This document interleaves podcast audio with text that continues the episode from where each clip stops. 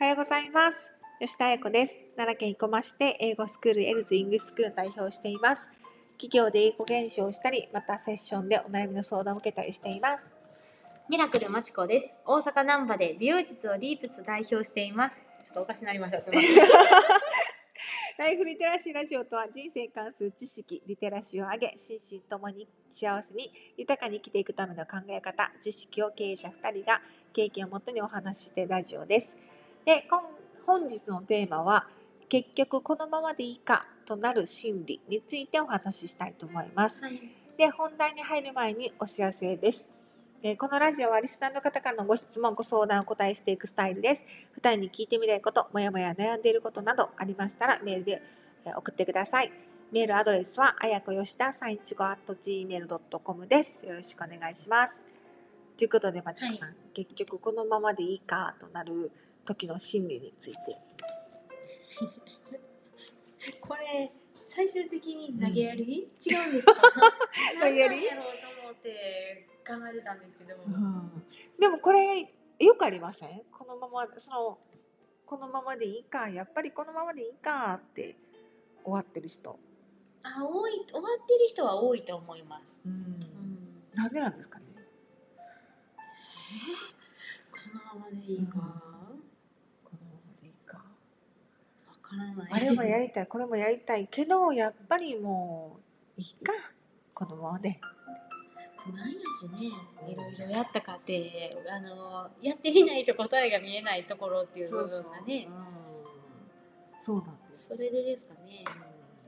まあ、一つははい。本当だからもう情熱あす溢れるほどやりたくなかったってことだと思うんですああ、そういうことなんですね。そうだって多分ものすごいやりたかったら、うん誰が止めてもやると思うんですよ、うん。だからそこまでの情熱がなかったんじゃないかっていうのは一つあると思うんですね。はい。でもう一つはその心のだから体の問題的にうんホメオスタシスって知ってます？いや、知らない。ホメオスタシスっていう言ったら知らんことばっかりですよ、私。全部知らんやん。なんかそのまちこさん体温を測るとはい。大体36度23分とかじゃないですか。そうですはでそれって別に春夏秋冬あんま変わんないじゃないですか。い。はい。で冬になれば例えばこう体を温めようとするだろうし夏になれば暑いから汗をかいて、はい。言ったら体が勝手にいつものまちこさんの体温にしようとするじゃないですか。あ、そうなんや。そう現状維持をさせるっていうのがホメオシスホメオスタシスなんです。それはもうみんな持ってるんですよ。みんな持ってもうる。全員持ってるんです。ホメオスタシス。なのでこう自律神経とかがちゃんと働いてくれてはい。体温とかを正常にするんです。すごい。そうう。ん。なんか猫がいたいたずらしてます。だからうん。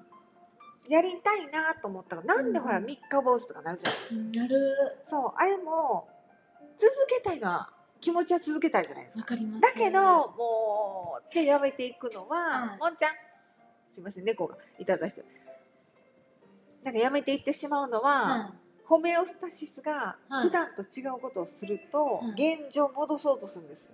い。そうなんや。そう。へえ。だから現状は一番はい。自分にとっていいんですよ。体は、うんうんうん。メンタルも。うん。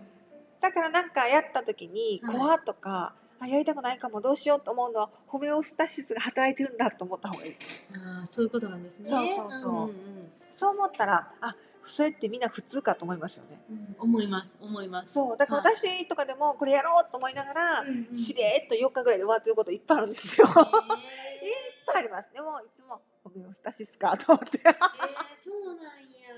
そうだけどそこに情熱があったらやりきれるよっていうことです。あーそういうことなんですね。そうそうそうそうだけどそのそれは絶対体に働きかけるんですよ。もう全員に。全員に。そえそれってチャレンジするっていうか、なんかわこれ絶対やってみたいとかやったら、うんうんうんなんかそうあそうなんじゃないと思うんですけど、うんうん。なんかこれ明日からこうしますってうん。自分にうそうそうそうそう。課題に対したら、うん。やってない正常のそうそう。に戻ろう。そうそう。めっちゃわかりやすいですね。そうだから全部そうじゃないですかすごいこう変わるっていうか大変でしょうんそれは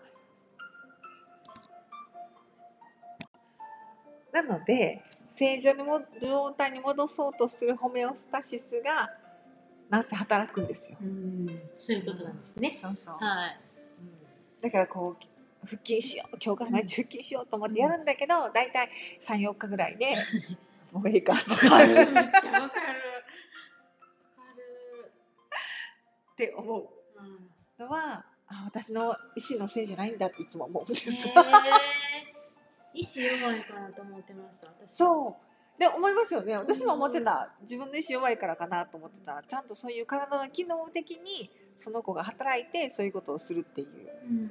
なんだけどそこにパッションがあればまあ続けられるんだなっていうう、ん。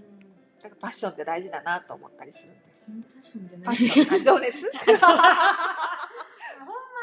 きないわ。情熱ね。わかりましそうた。情熱があるかっとこいい私もそういう。パッションがあればうんそうなんかそのそこを飛びの飛びホメオスタシスを飛び越えて継続することが多分できるんだと思うんですよ。へえそうなんですね。なんだけどその自分だけじゃないっていうことそのやめてしまうこととかはいなんかこうできないこととかがねそうだと思うんです。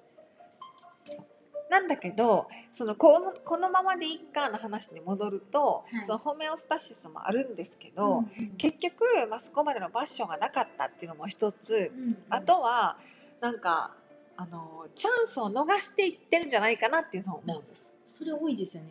そうん。うなんかそのこのままでいっかってなる前に多分いっぱいいろんなチャンスってあったんじゃないかなと思うんですよ。変われるチャンスとか。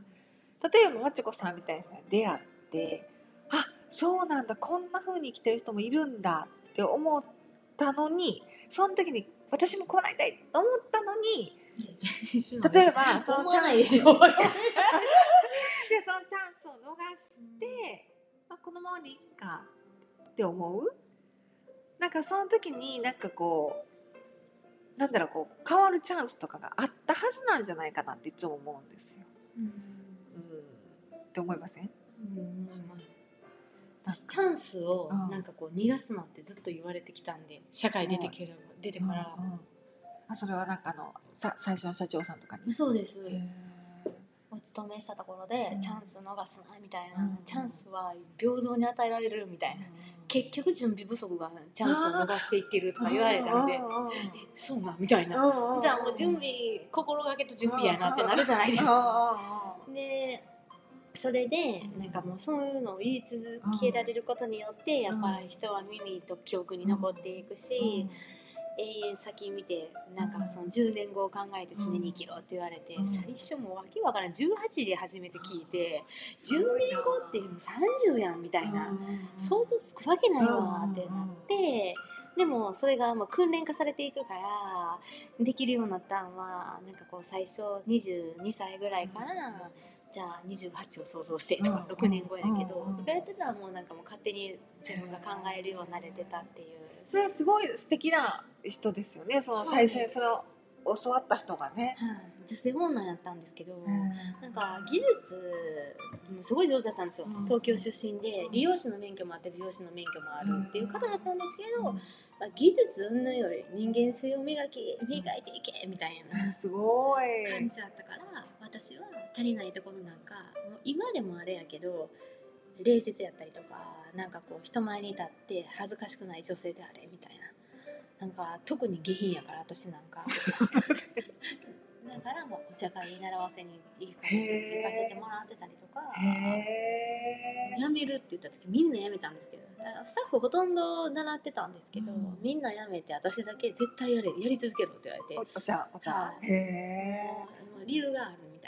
でなんか将来的にこうなんかこういい理由なんですけど私のモチベーションを上げるために、そうやって絶対こうなるからって言われて、でなんかそのできる人にしか言わんみたいなえうまいこと乗せられてじゃあみたいな。取っといた。乗りましたそういう教育をすごくしてもらっているっていう部分が自分にとってはやっぱ財産化されている。美容師って結局技術技術ばっかり教えてくれるところとかは、まあ、一流って言われるなんか有名サロンやったりとか技術はめっちゃ学んできてる人が多いと思う、うん。おまあ、大半やと思うんですけど、結局人間性を学んでる人がすごく少ないですね。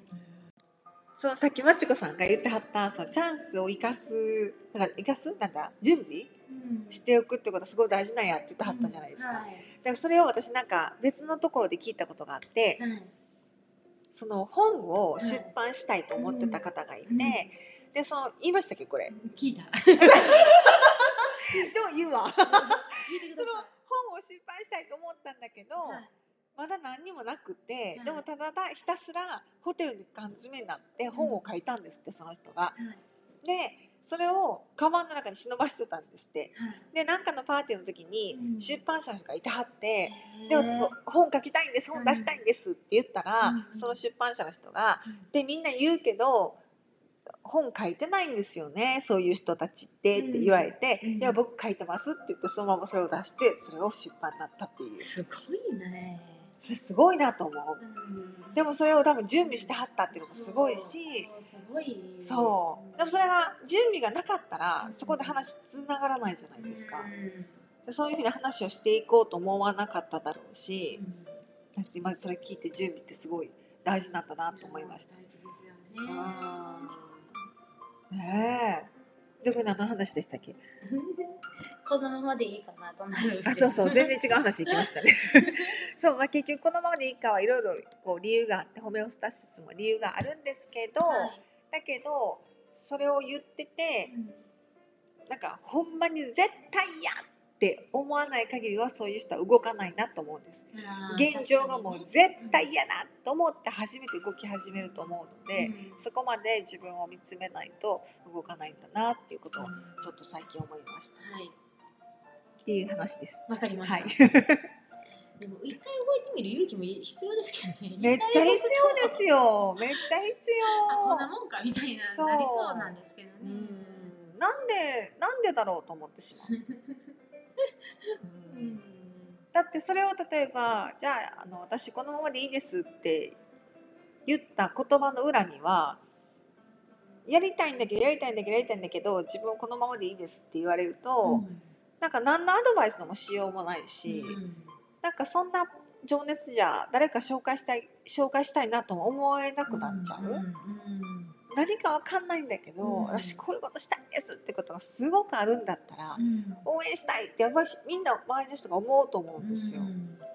そのなんか情熱が人を動かすと思うので、だからそれが今じその人にはないのかなってちょっとこの間思った次第です。わかりました。